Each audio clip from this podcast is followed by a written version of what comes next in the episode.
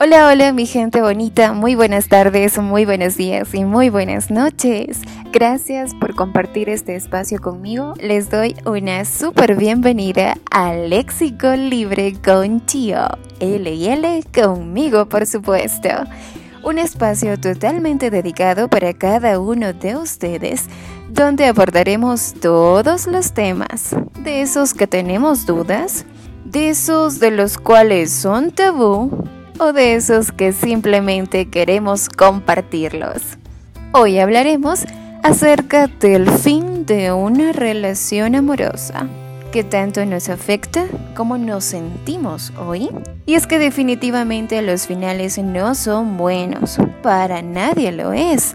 Y mucho menos cuando de tu primer amor se trata. Eres joven Tienes 18 años y la U recién va a empezar. Ya sabemos por dónde va el giro de esta historia, ¿verdad? Para ello compartiré una experiencia muy personal de una relación pasada donde él al parecer escribía muy bien. Esta es una carta e inicia así. Carta de despedida. Viernes 20 de noviembre de 2015.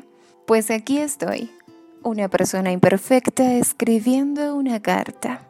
Por lo tanto, no te olvides del día que nos conocimos. No te olvides del primer momento en que me hablaste. No te olvides de todas esas cosas que me hacían reír. No te olvides de los días que estaba triste y vos me consolaste. No te olvides de todas nuestras peleas y reconciliaciones.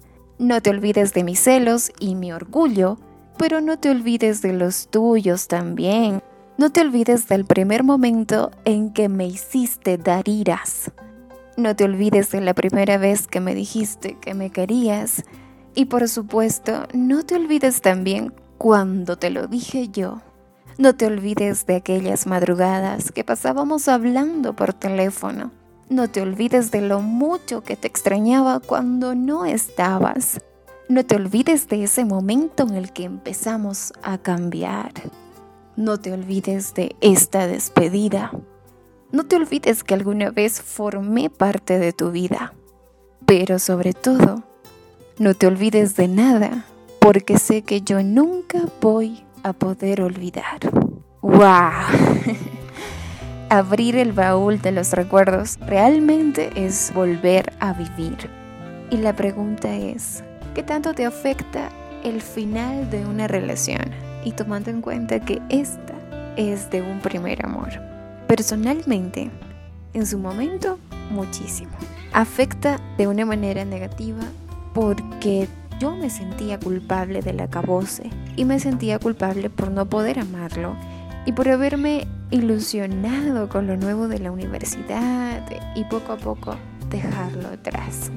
Muchas atravesamos esas situaciones cuando aún somos jóvenes en esa etapa del enamoramiento, de la ilusión, de que tienes tu primer novio y que luego ingresas a la universidad, aparecen muchos más amigos, más muchachos y quieres tener una vida como que liberal, no libertina, pero sí liberal en la que estás eh, haciendo nuevas amistades. Y eso provoca que poco a poco dejes atrás una relación que tenías de alguna manera sólida.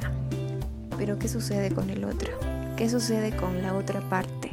Él se siente mucho más afectado quizá, se siente peor, porque está siendo olvidado, aunque irónicamente su carta diga no. Han pasado ya alrededor de seis años.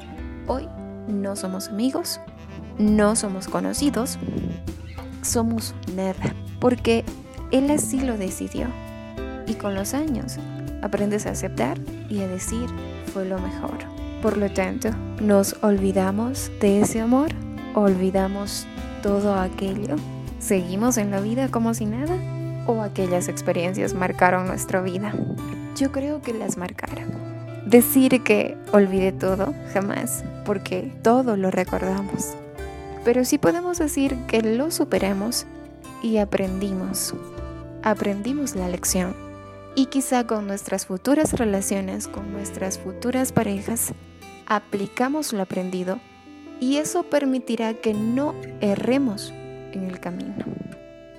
¿Te ha pasado algo similar? Cuéntame. Soy Chio López y esto fue Fin de una relación amorosa. Nos vemos en el próximo episodio.